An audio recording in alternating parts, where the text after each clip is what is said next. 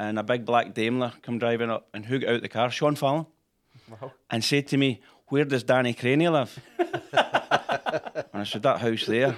Thanks, son. The ball never hit the net; it just bobbled over a line. But I was away at the jungle before it even hit, went over the line. I remember telling my friends about these guys, James Forrest and Callum McGregor. I knew way back that they play. I told Tommy he wasn't sure about James. Really, he's looking a wee bit. I said he'll play for your first team. Tommy says, "I hope you're right." So That's, that's the headline for this podcast, isn't it? Danny Crainie made James Forrest. oh, didn't he make him? didn't he make him? Coming up on the official Celtic FC podcast, hear the unmissable stories from former Celtic title winner and youth academy coach Danny Crainie as he also lifts the lid on what it was like to coach James Forrest and Callum McGregor at youth level. And we also preview the weekend's action away to Ross County. This is the official Celtic FC podcast.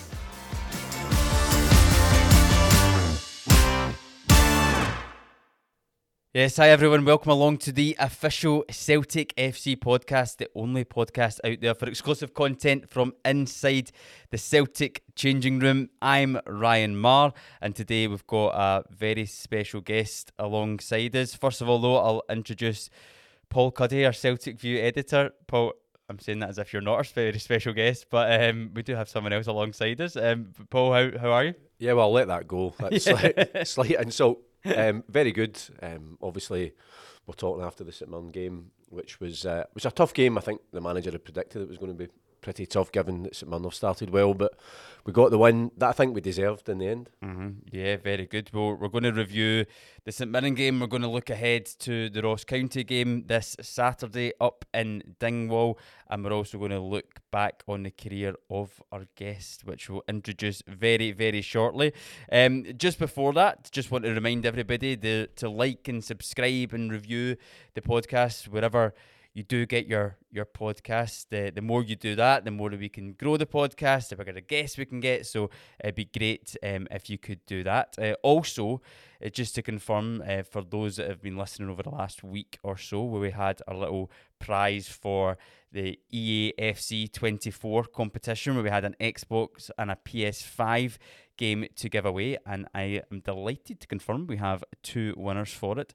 So we have Lynn Shearsmith for the Xbox game and David Dodd for the PS5 game as well. So we'll get in touch with both of you for that. Congratulations to you, and there'll be plenty more competitions from now to the end of the season. So make sure you listen to the podcast so you don't miss out on any of those. Right, I think it's time to introduce our guest because we have a league title winner with Celtic alongside us, Paul, for this one. A man who was integral to that title win in 1982. I think he scored seven goals in 14 games in the run up to that title win. If I'm correct, you're, you're more than happy to, to No, clarify I thi- that. But I think it would maybe be seven and thirteen, Ryan. But you're, 7 and 13, right? Okay. you're no far off the mark. better goal ratio with that one. But yeah, as you heard there, we've got none other than Danny Crainie alongside us. Danny, how are we? Great. Really delighted to be invited in, the guys. So uh, I'm looking forward to it. Yeah. Very good. Yeah, we're going to have a, a good chance to go back through your, your Celtic career. But yeah, Danny, why don't you kind of introduce yourself again for, for the fans and let everyone know what, what are you, you up to these days? Because it's been a been a while since your playing days here at Celtic Park. Yes, so uh, for the last 20, 21 years, I've been working in residential care, looking after kids who have not been fortunate in life with uh, their upbringing. So we look after these kids 24 7. Uh, it can be a rewarding job, but it can be also very difficult as well. Yeah. Uh, but 22 years, so I'm still there. Yeah, yeah, and uh, a long time since the, the playing career. I mean, you must have some very, very fond memories when you come back to Celtic Park. Yeah, well, I'm, I'm sitting last night listening to Paul and Granty, and you know that when that goal was in the 84th minute, I'm up off my seat with my son, and we're jumping about. so very much a Celtic supporter. Yeah, yeah.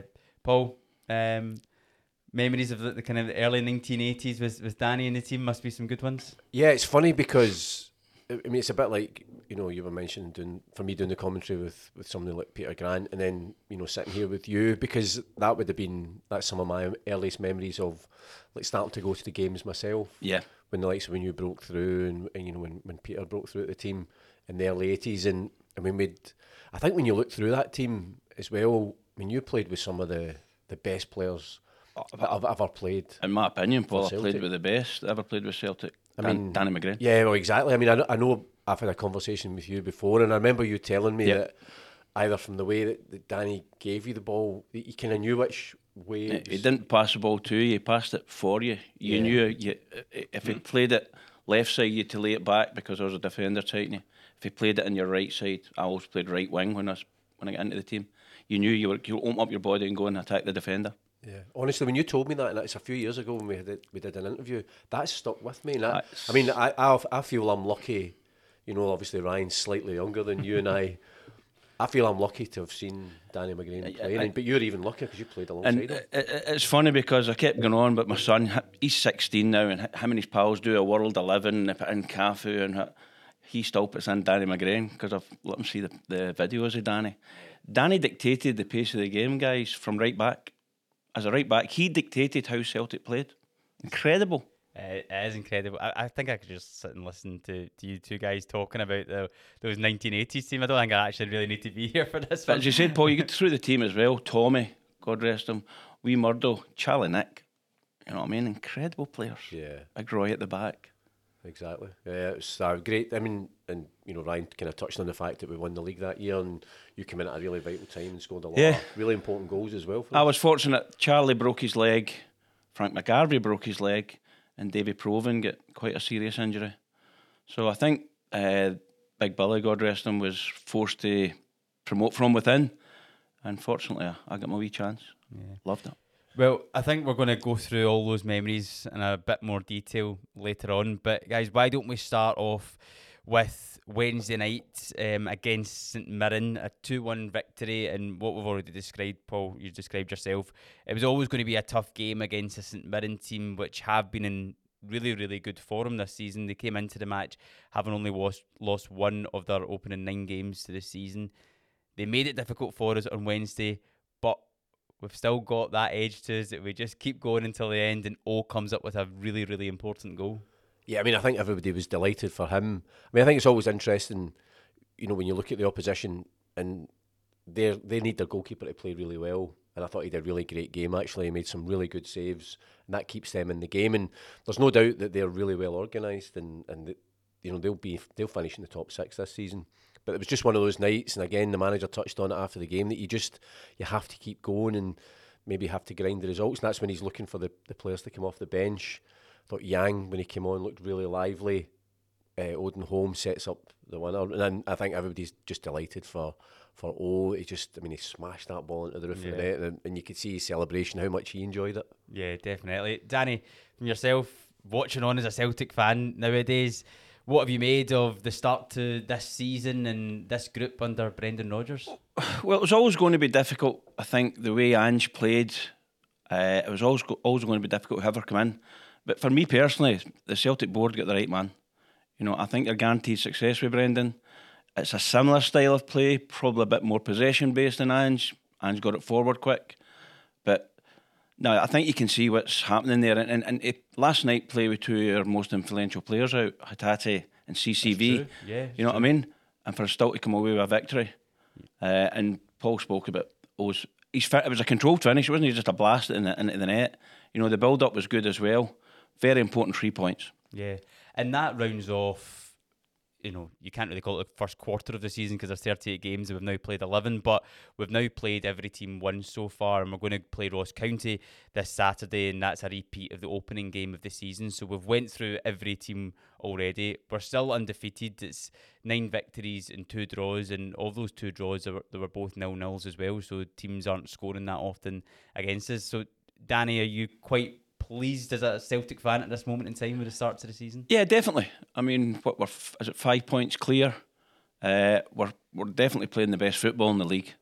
Uh, St Mirren, as you said, was- that was a, that was a, a test last night, and to go a goal down, as I said, without those players in the team, and to bring the subs on and to make an impact. Uh, I think things are looking good. Yeah. Yeah, and that's the thing, Paul. It's about in instances like that on Wednesday night.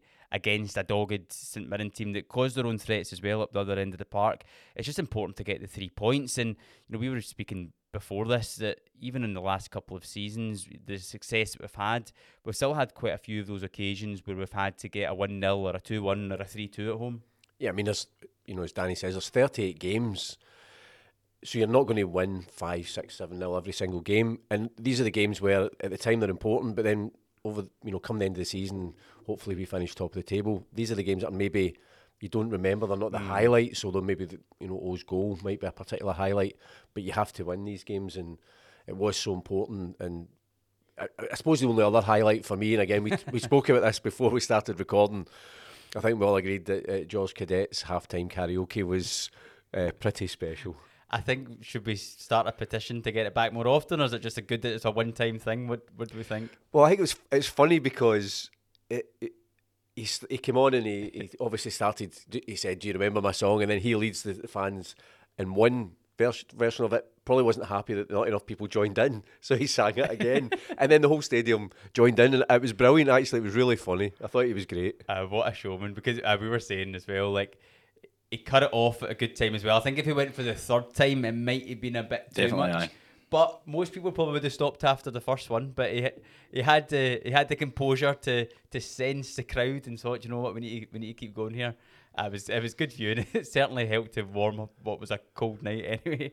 Um, Danny, looking ahead to this Saturday, travelling up to Dingwall, uh, half twelve kickoff against Ross County. It's always probably one of those fixtures that, because it is the furthest away, and Ross County over recent years have been a side that when you travel up there have never been the easiest of games. So there's maybe always a little bit of trepidation going into it. However, we're in really good form at this moment in time. So are you confident of Celtic going up there and getting all three points? I think what we've got in our favour, Ryan, is uh, their manager, ex-Celtic player Malcolm Mackay.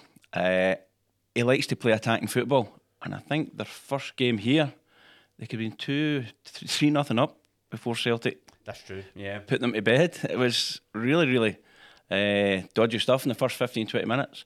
So I think that'll play into our favour. I don't think Malky will defend. He's no daft. He'll know what to get another four, five, nothing doing.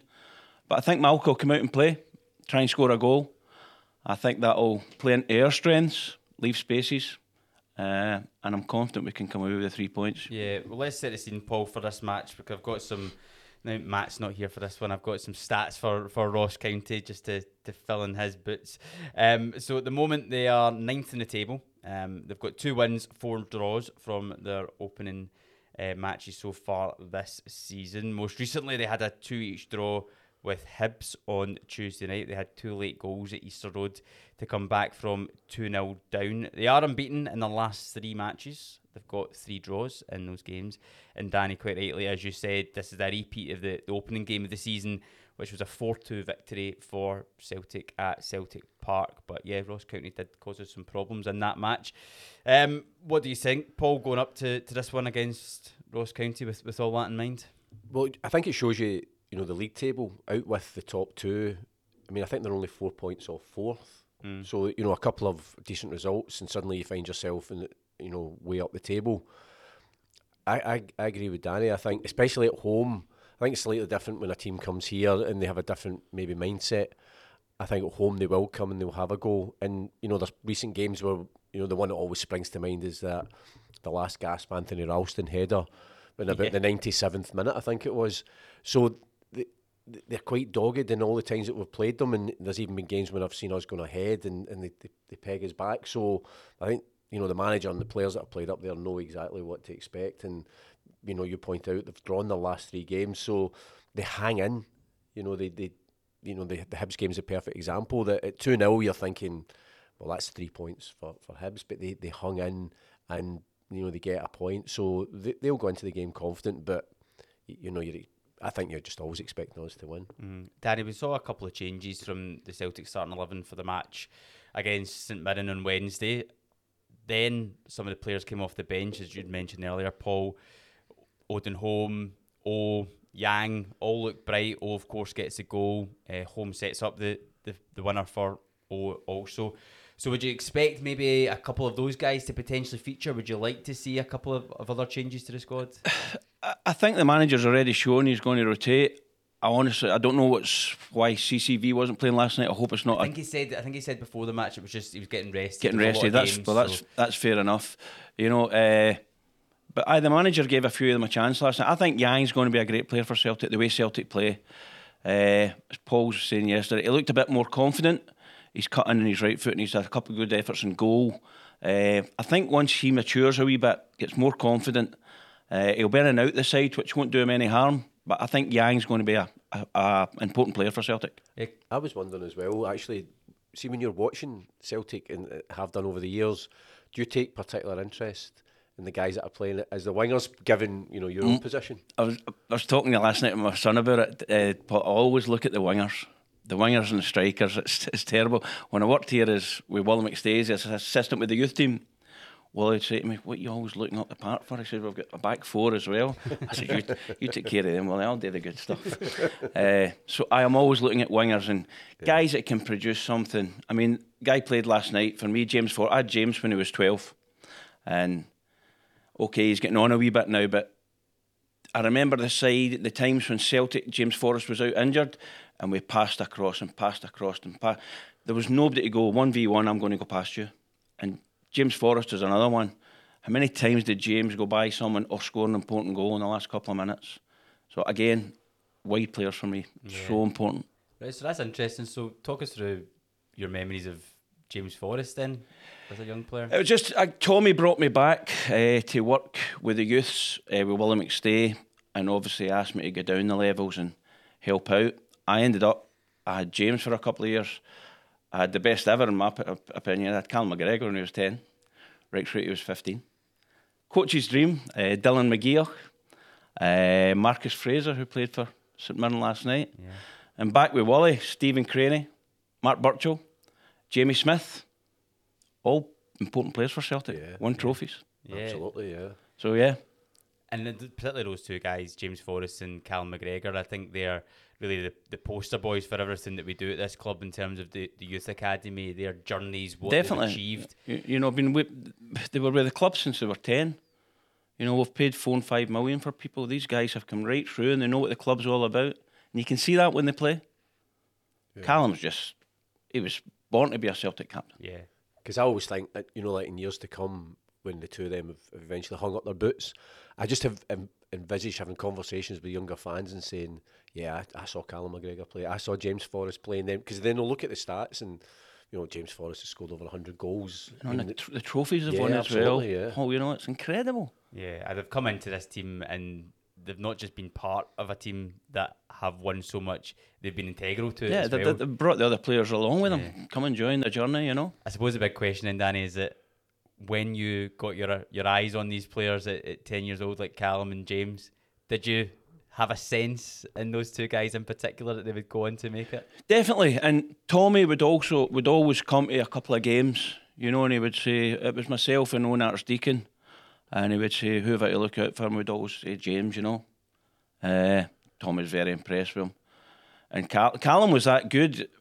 Callum was meant to be playing with maybe the under 12s, and Callum Tommy would say move Callum up, move him up to the 13s or 14s, test him, and a, coach's dream. Yeah, brilliant. That's some some brilliant memories. And I take it some good times for you as well when you when you were working at the club back then. Yeah, and I remember telling my friends about these guys, James Forrest and Callum McGregor, when they were Waynes.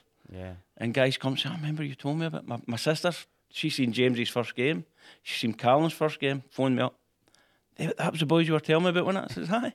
How does that feel as well? Because again, we've spoke to other coaches and who are you know so important behind the scenes throughout all those different levels of the academy. But then when you see these these guys that you've seen just the potential and you've worked with them, and they make their first team debut, you know what that's like as a because you've done that as a player. But then as a coach, and you've played just even a small part in that journey. There must be that must be a great feeling. Very proud, Paul, but it's not just. You maybe see a couple of players you've coached get two or three games here and there. But you're talking about guys who are now been at the club for how many years, how many appearances between them, Yeah. many trophies between them. You know, just very proud watching them play. Very proud. yeah, and even some of the other names you mentioned, I suppose.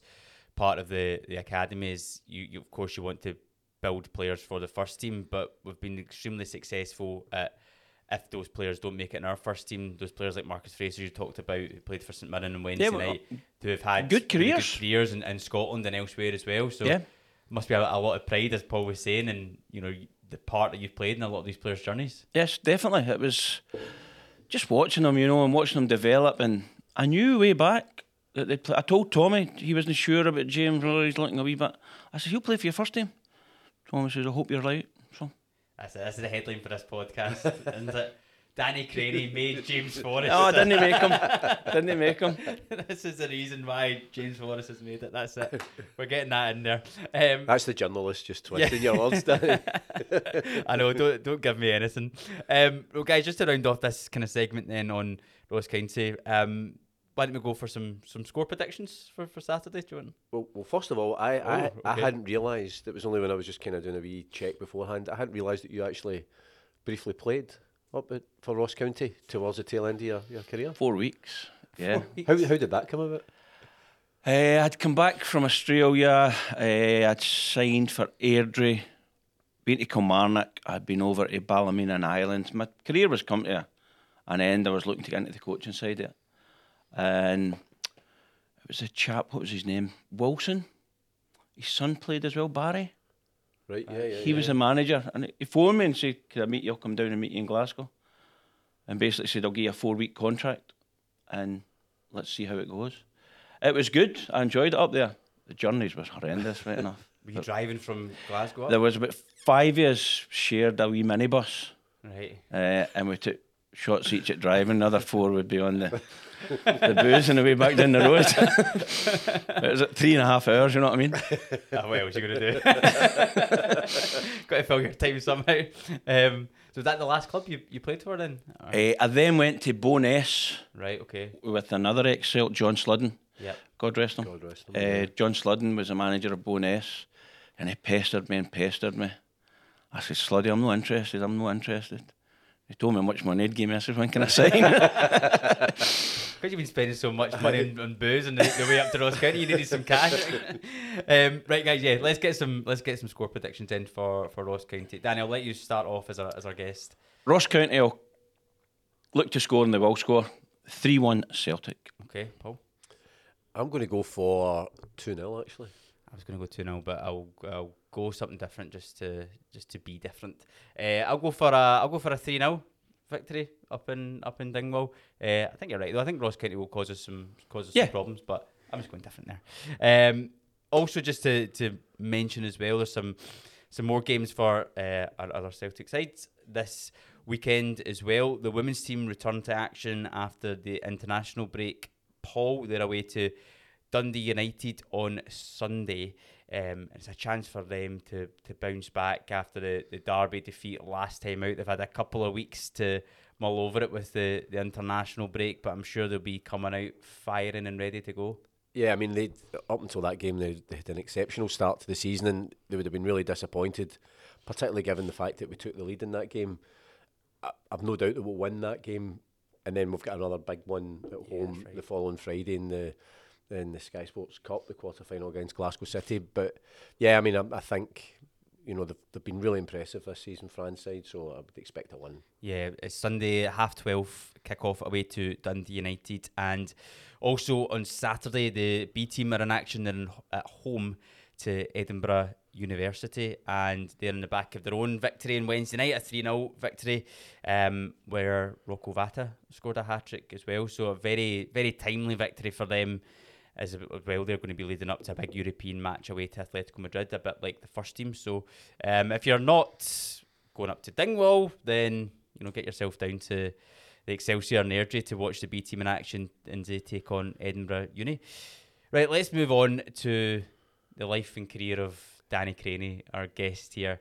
Uh, as we mentioned at the start, a title winner with Celtic in 1982, an integral part of the team in the run in to that 1982 um, title win. Um, but your your Celtic journey starts a bit earlier than that, Danny. You you came through the system here, um, signed, I believe, in 1979, if my information is correct as well.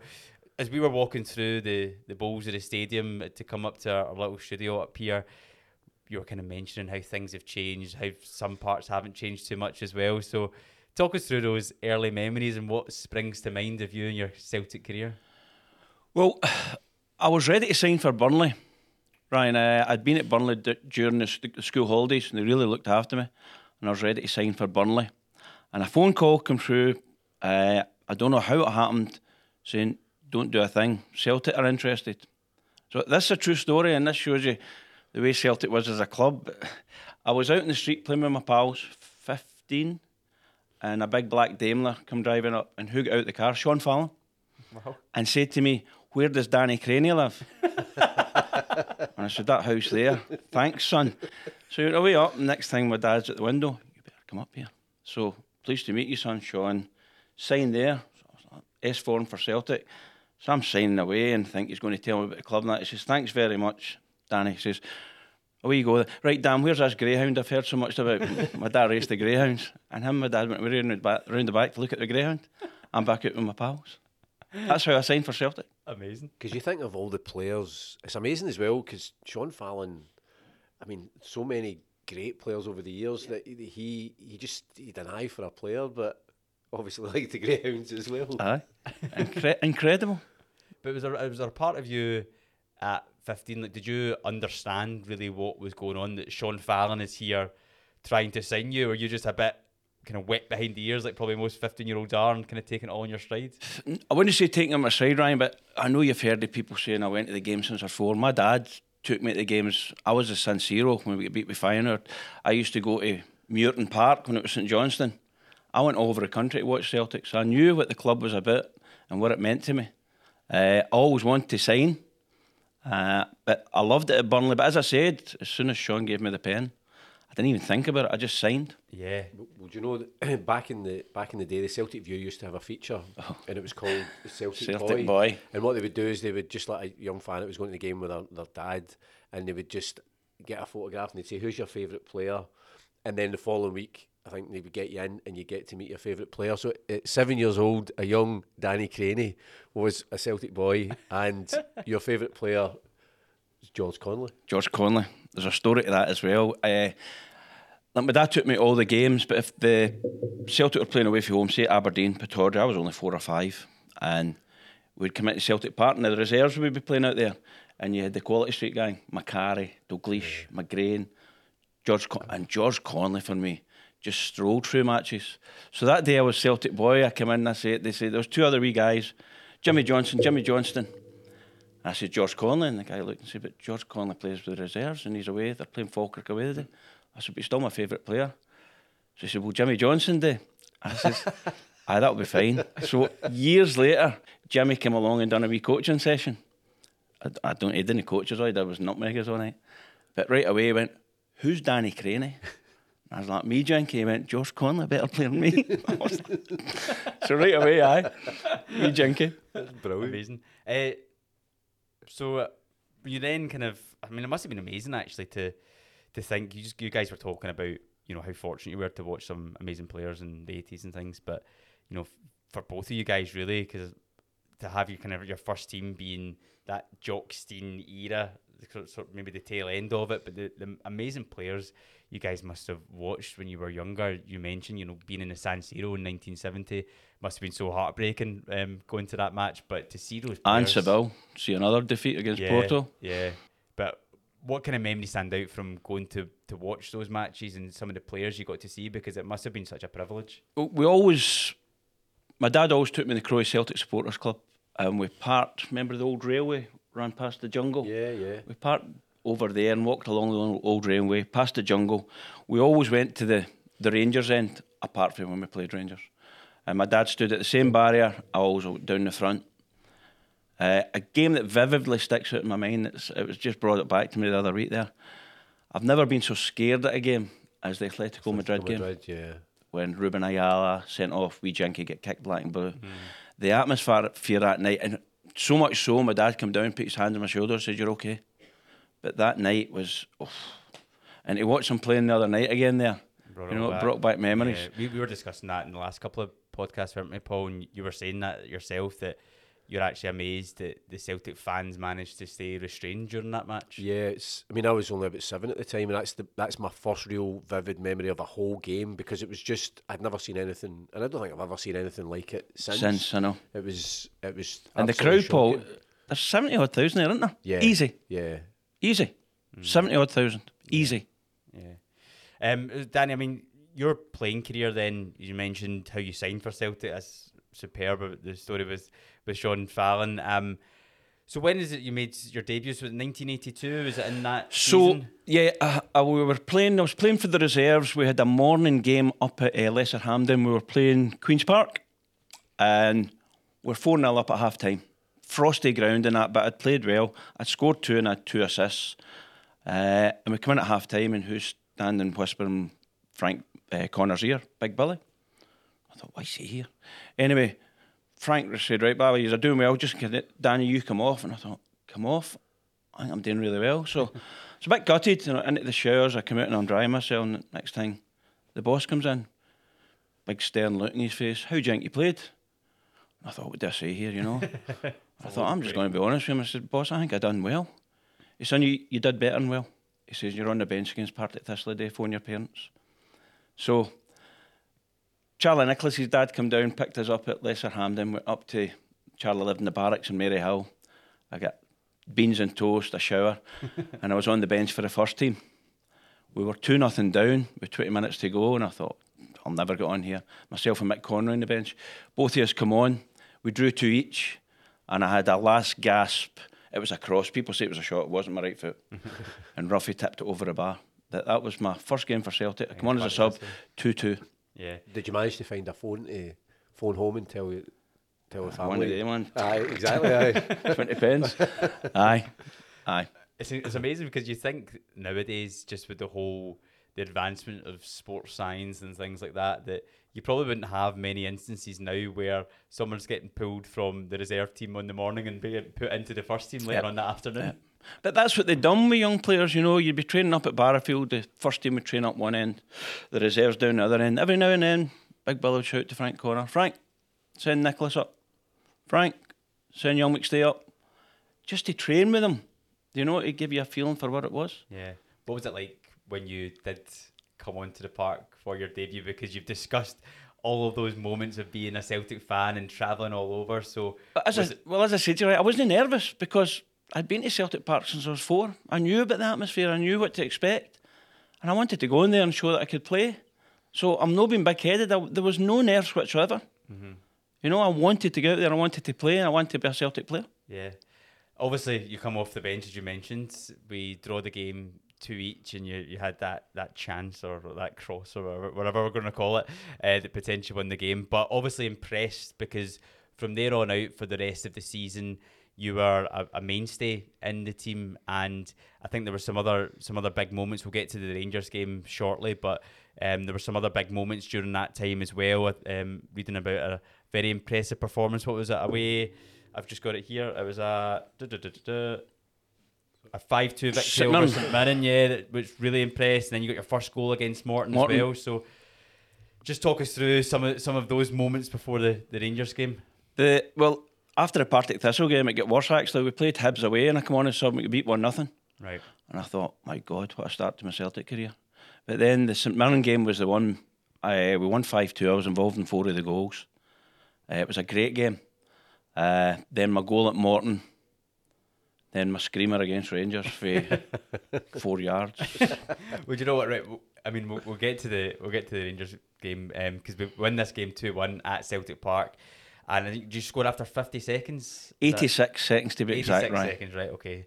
Um, so now I was not born at this point, so I've had to do a bit of research on, on all of these games in, in this time, and then I, I- you know, I read that you'd scored this goal, so I thought, right, okay, I'm gonna I'm gonna look it up, and to be honest, I was expecting I was expecting something a bit something a little bit more of a. a Scored against them. Exactly. I know, I know. Exactly. um, What are you wanting? I know. So for, for those that those that didn't, those that maybe haven't seen it, like like myself prior to, to this, uh, talk us through the, the moment. Talk us through the goal and, and that kind of occasion against Rangers. Well, again, going back to the injuries, I played up front that day with Tom McAdam, who was predominantly a centre half. But David Provan was out, George McCluskey was out, Charlie was out, Frank was out. So we- we were down to bare bones. But the game kicked off. I remember us getting a throw in, I think. Tommy threw it to Mark Reid, it went across the pitch. Tommy played a lovely pass wide to Dom Sullivan, who played it into the box. Tam McAdam, which looks as if he was going to tap it in the net, missed it. And it came to the back post. Jim Stewart was the goalkeeper. And he parried it. And it just came to my right foot. And the ball never hit the net, it just bobbled over the line. But I was away at the jungle before it even hit, went over the line. Uh, incredible. Oh, I know. 2 I mean, 1. to score. I know, I'm I doing a always think to score to score for Celtic, and then be able to run to the jungle anyway. But then to score in the Derby game, and you run to the jungle where you, you just know what it what it means to everybody as well. Aye. Uh, and that was great. We, we, we went 2 0 up. Tom McAdam scored a header, and Derek Johnstone got the goal back for him with 15 minutes to go. Uh, Davy Cooper played particularly well for Rangers that day. Uh, but we got the victory, and it set us on our way. Yeah. It just it, then it was just us and Aberdeen for the title. Yeah, I was going to mention that because we won the, the league that year. Aberdeen were second, so you know nowadays it's pretty much between Celtic and Rangers. Rangers usually finishing second in the table, um, with ourselves finishing top. But you know back then. The, the league in Scotland, you had Aberdeen, you had Dundee United, you had you know you had the season in '86 we won it. It was Hearts that were Hearts. title challengers as well. How you know, Paul, from a, as a fan's point of view, how was the kind of the standard of Scottish football back then? I always remember that uh, Celtic Aberdeen was the big game. I mean, obviously, you know the the, the Celtic Rangers game, you know, in itself, but the big game in terms of who who was going to win things, it was it was Celtic Aberdeen, and they had a really good team that they would come down to, to Celtic Park and give us a, a really good game. They were a hard team as well. Yep. you know, really physical team. as Strachan was great for them. wasn't yeah, he? yeah. So it was that was the big game, but then you you know, as you said, you Dundee United as well that were coming into the fore as well in their late. So it was really, really competitive, and it wasn't necessarily just what the, you know the big two the, the two Glasgow teams. Yeah, so with that 1982 league title victory, then kind of paint the paint the scene for us because we talked about you coming in, we've talked about the the Derby win against Rangers in which in which you scored in, but was it a kind of neck and neck title between ourselves and Aberdeen? Well, I don't know if you'll remember, Paul. It, it went to the last game of the season. Right. This is true. We had to beat St Mirren, and Aberdeen had to beat Rangers by four clear goals. They were four 0 up at half time, weren't they? Well, we were struggling a wee bit. Nil nil. Frank Frank uh, McAvennie missed a chance for St Mirren. I think he missed it intentionally, but anyway, it was nil nil at half time. And Big Billy's trying to keep us calm, and who comes hobbling into the dressing room? Frank McGarvey, God rest him in his crutches. Aberdeen are four nothing up. Big Billy slammed him up against the wall. Get out the dressing room. So we knew we were nil nil. Aberdeen were beating Rangers four 0 so we knew, and you could feel it in the crowd. Uh, went on to win three nothing. Tommy done a couple of amazing little dribbles. Put George McCluskey in twice. Tom McAdam header. Three 0 won the title. It's a shame, but member of fans come running on, and we get presented with the trophy in front of the stand. We wanted to do a lap on it. Yeah. Police Right, wouldn't let us. Yeah. But I've still got that wee medal. Takes pride of place in it. Did you feel the nerves then at half time? Yeah, especially when we knew Aberdeen were winning 4 0 and we were nil nil. You know? Yeah.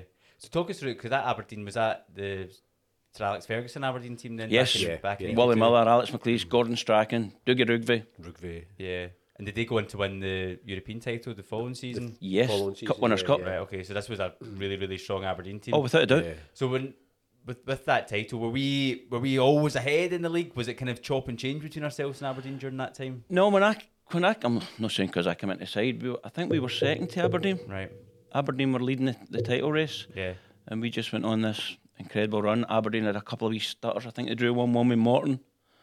Uh, I bet it was, at one stage, it looks as if it was going to be Aberdeen's title. What was it like then for your for yourself?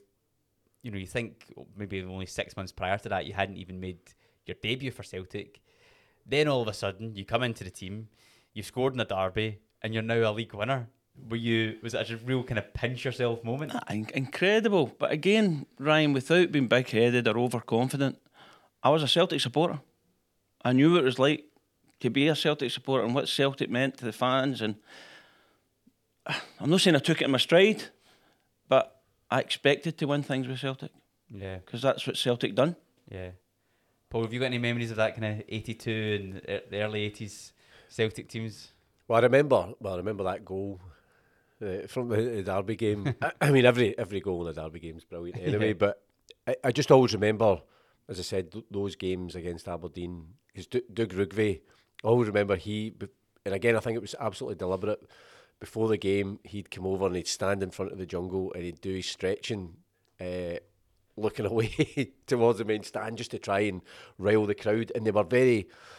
Alec Ferguson had obviously realised that one of the problems for Aberdeen in the past was they, they, they seemed to get intimidated when they came to Glasgow, and he did away with that. So they, they came down and they were really aggressive. But they had a lot of good players as well. Those games were always brilliant. And if we won, you just knew we had to play well. Well, in that running, uh, Paul, one of my best games for Celtic was a defeat. We got beat 1 0 with Aberdeen, and Sir Alex Ferguson paid me the highest compliment ever. I was up against Big Doug and he took him off after 60 minutes. I roasted him. But we got beat 1 0. Stuart Kennedy Aye, played a a kinda cross in, Big fluky Packie goal, missed it. it? George McCluskey missed a penalty. So that gave them the impetus. They, were, they beat us 1 0 at Celtic Park with about, I don't know, about eight, nine games to go. Yeah. Is that title then, is that the, the highlight of your Celtic career? Aye, I, I- I mean, scoring against Rangers, I always prided myself on how I played. I didn't play well against Rangers, uh, but I scored the goal. And to have that wee medal, you know, Oh, it's a proper, yeah. No the big cinch ones, Yeah. proper wee medal, the Scottish Football Association, in a wee case. Yeah, yeah. What a, what an incredible what an incredible time. Um, I mean, for your own for yourself, Danny, your own Celtic career, is it towards the end of 1983 that you left the club to to go to Wolves? So after that season, right, Davy Hay came in Yep. as manager. Uh, Billy McNeill left the club. So just talk us through. The, the next couple of seasons for yourself, then at Celtic, and then the departures to go to Wolves. Well, the, the, the next season after the season I came in and scored the goals, Frank get his fitness back, George get his fitness back, Charlie get his fitness back. So I didn't get as many games as I'd hoped, but I was still in and out the squad, in and out the team. Uh, then close season, Big Billy went to Man City, didn't he? yeah. and David Hay came in. Uh, I'll never have, say a bad word about against Davy. He was straight with me for day one. He said I wasn't his type of player. He was going to bring in strikers. He brought in two, Brian McClair, who I can put my hands up to. Chalky was a better player than me. Brought in Jim Melrose. I thought was a better player than Jim Melrose. But Davy got me a move to Wolves uh, and got me a few quid out of the move. Davy was straight with me. I didn't agree with him. I wish I'd have stayed longer at Celtic, but when I was playing the reserves under Davy, you know, I spoke to Tommy Burns, Danny McGrain, phoned Charlie when he was at Arsenal. They said, you, you need to go and play. Coming back and playing against it for reserves, you know, it was, it was hard going Yeah. after having that taste of playing against 50, 60,000. So I went to Wolves and enjoyed it down there as well. Yeah, yeah. Um, some of the names we've we've already spoken about. Some of the names that you've you played alongside at Celtic, you, you worked alongside as well, and I would just like to have another kind of opportunity just to go through some of those names again and maybe just see what comes to your mind, Danny. And I think probably the, the place to start is we've mentioned Billy McNeill, who was your manager during that 1982 title run. I mean, what a what a figure for this football club. But to have him as your manager, what was that like? Unbelievable, Ryan. I'll tell you why. Uh, every time he walked through the dressing room door, or after I, after I stopped playing with Celtic, meeting him in Glasgow, all I could remember was that. Standing with that big cup. That's all I could visu- visualise as he walked through the dressing room door, standing with that big cup in Lisbon. Met him in Glasgow one day and I'm looking at him, how you doing, boss? Wasn't my boss anymore. I could just visualise him with that big cup. Mm. But him and John Clark, not a lot of people know, the, the players do, but him and John Clark were a great partnership. You know, Billy would do this and that and that, and John would pull you aside and have a couple of wee coaching points in your ear. You know, he once said to me, if we'd 11 of you in the team, we'd get beat 7 6 every week. I'm like, what do you mean? Good thing or? So Dan McGrain's like, think about it. You're okay on the ball, but off the ball, you maybe need to be doing a bit more. Yeah. So, I mean, I've, I've never had the, the pleasure of, of meeting Billy McNeill. Um, again, another another person that sadly is, is no longer with us. But Paul, I, I imagine you did get the chance to meet him in plenty of occasions. But I have this image that if I did ever see him, he would feel like he's like nine foot tall. Well, I remember I was lucky enough to beat his last the last game he played for Celtic, the seventy five cup final against Airdrie. carried him off. I was there, yeah, Paul, man. um, and obviously started watching his teams uh, when he was a Celtic manager. The first time I ever interviewed him, I'd actually done a piece before I came to Celtic, and he had played before he joined Celtic. He'd played for I think it was a ladies' high against Holyrood, the Scottish Shield, and the, my dad had played was playing for Holyrood, and he was the captain of Holyrood. And the game had been a draw, and the, the replay was to be played. It wasn't to be played at Hampden, and both clubs protested. They said that the pitch wasn't good enough for that standard, so the both teams were suspended and. So I was doing a wee piece just because my I was obviously my dad's claim to fame, and you know, the two of them were pictured in the paper and stuff. And I remember just going to speak to Billy in his pub in the south side, and he was just, it was just really, it was just, it was brilliant talking to him, and he was just so personable. But kind of like like Danny was saying that he, no matter when you met him, you just couldn't get out of your head. You were just you were in the presence of greatness, Celtic greatness. But like all the Lisbon Lions, they, there was a humility about them. They were just like really they were just ordinary guys, but had done something extraordinary that you were just thinking, wow. Yeah, yeah, no, incredible, incredible. Um, just a few other names kind of wanted to, to go through as well. Um, we've spoken about Danny McGrain, but um, Tommy Burns, um, someone you played with at Kilmarnock as well, is that right? Tommy took me from Airdrie to Kilmarnock. Tommy was the player manager, and he took me. I can remember going way back to when we were on the ground staff, and you'd be cleaning the boots, and Tommy would come in and say, "How'd you go at the weekend?" we saw oh, we beat St Mirren, whatever it is, 5 2. Right, okay, what did you do well? What, did, what wasn't so well? Even back then, when you were 16, 17, how you thinking about the game? How old was he been? Tommy would have been in his mid 20s. Yeah. Late 20s. Uh, but he had you thinking about the game away back there. Me, William McStay, Charlie Nicholas were on the ground staff. And he'd be saying to us, but how did you play well? What, what did you do that made you play well? Just an incredible man, a funny, funny man, as Paul will tell you. Uh, but just a Celtic legend, you know. Yeah, yeah. You know, and, and a, a very, very graceful and clever footballer as well. Yeah. But had a temper like you wouldn't believe. Did you see it go? Yes, a few times. On you? Aye. Anything you can share? Well, that's the real crux of it. I'll, I'll tell you a story at Kilmarnock actually, and Tommy won't mind me saying it. Tommy took us to the semi final of the Scottish Cup where we played, we drew against Rangers. So Tommy done the old Celtic thing. He took us down to Seamill, and we done the two, three nights before the game on the Saturday.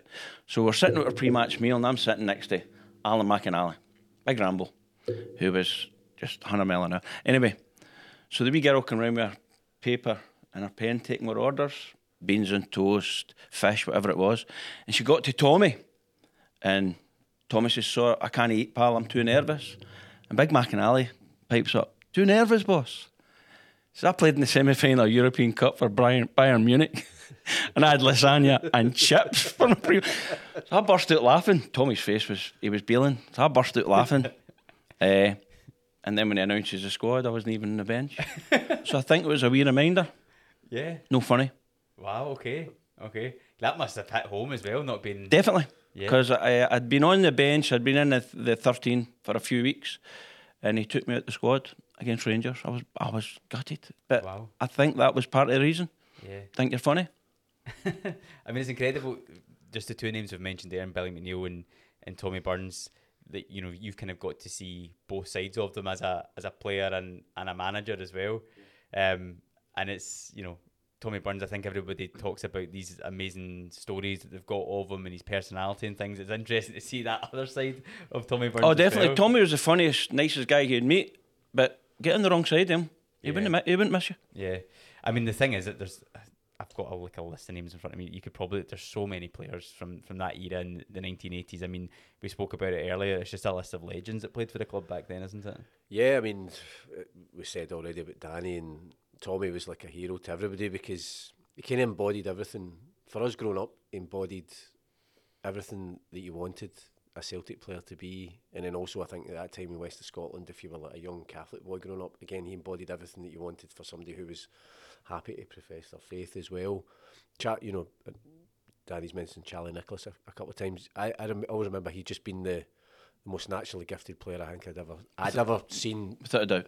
We, you know, when I was growing up, obviously I was maybe saw the tail end of of Jinky and some of the Lions, but for in the eighties, and then him and, and Paul McStay came through as well. We're just like, wow, these guys yeah. are amazing. I mean, let, let's discuss actually Charlie Nicholas because I think for a generation probably like myself, we see him now for the work that he's been doing on TV, and you don't really get that association as much of what he was as a player and the quality he had. Obviously, was at Celtic, then moved to Arsenal as well. I think it's someone you were quite close with as well, Charlie. My best pal, aye. Yeah. Charlie, Charlie took me under his wing. Yeah.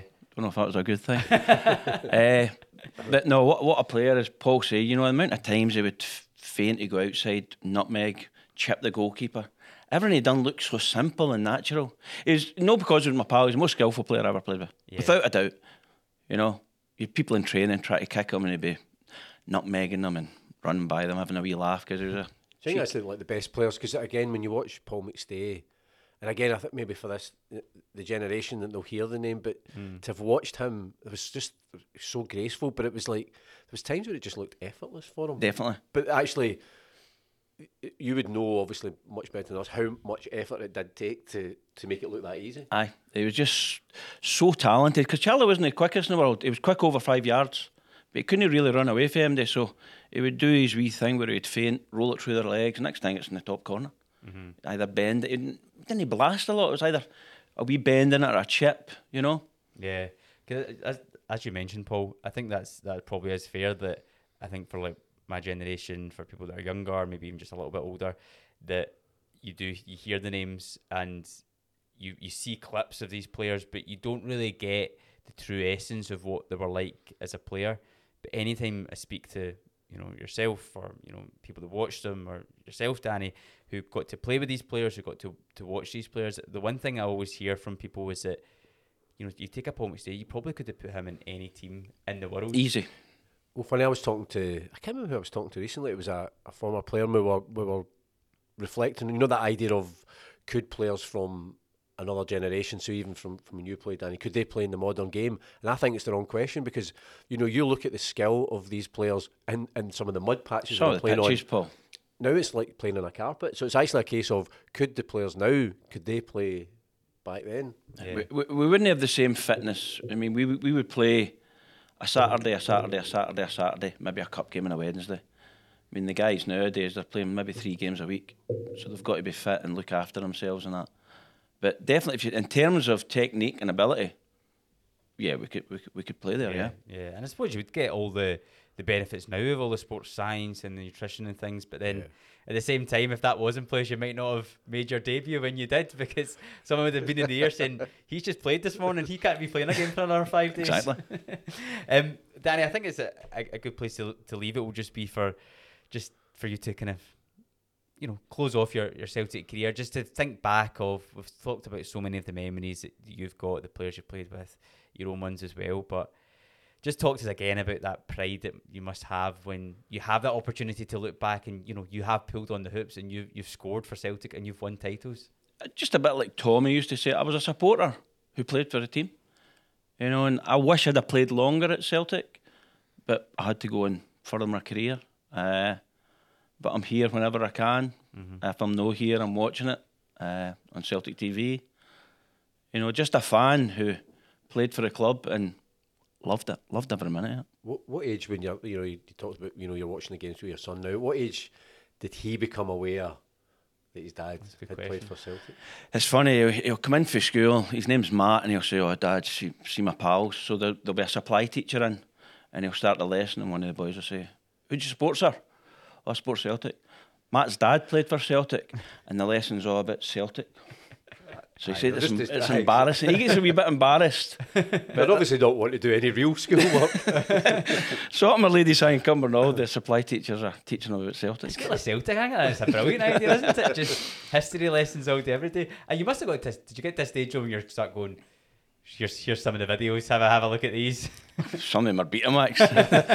that size. I think it must be great for him. You know that the idea, you know, Ah. like his his dad. You know, not just as we've spoke about. It's not just that you've played, but you know, you've made an impact. You've won things. You've scored in big games and played alongside some great players as well. Ah, he's ah, he's a he's a he's a quiet lad. He doesn't brag about his dad played for Celtic. In fact, he tries to keep it quiet. Right. But once he gets out, you know, he's like, oh, dad, here we go. But I think it works a treat in school Yeah, yeah. when they've got that 45 minute lesson. Oh, exactly, yeah. I know, I know exactly what that's like when you're at that age and you're trying to find anything to do other than the work, and you're just trying to distract the teacher. So uh, no, um, that's perfect, Danny. It's great to great to have you in. Um, amazing to go back over some of those memories. Honestly, I feel like I could just sit and listen to the these stories all day about the the players back then, the team. The trophies, all these different things. This is kind of my little school of Celtic history right here. So, um, thank you so much for joining us. I, I hope you enjoyed coming in and Loved it. back over. Loved it. Thanks for having me. Yeah. And uh, and Paul, thank you very much for, for joining us as well, and hopefully you enjoyed going back down memory lane as well yourself there. Uh, always a pleasure. And I, as I say, I, I, I'm lucky. I think have, have like seen people like Danny playing, and then also I think to have been able to watch from the jungle as, as these games unfold as well, which I think is a, a real privilege. Yeah, perfect. Well, we've got a big weekend of Celtic action to look forward to. We'll be back again with our next podcast next Tuesday as we look ahead to the match against Atletico Madrid in Madrid. But thank you very much for listening. Thank you both very much for, for joining. And do remember to like and subscribe to the podcast wherever you get your podcast from and also make sure you leave us a review as well. Um, but thank you so much. Enjoy your weekend of Celtic action. Hail, hail, and we'll see you again next week.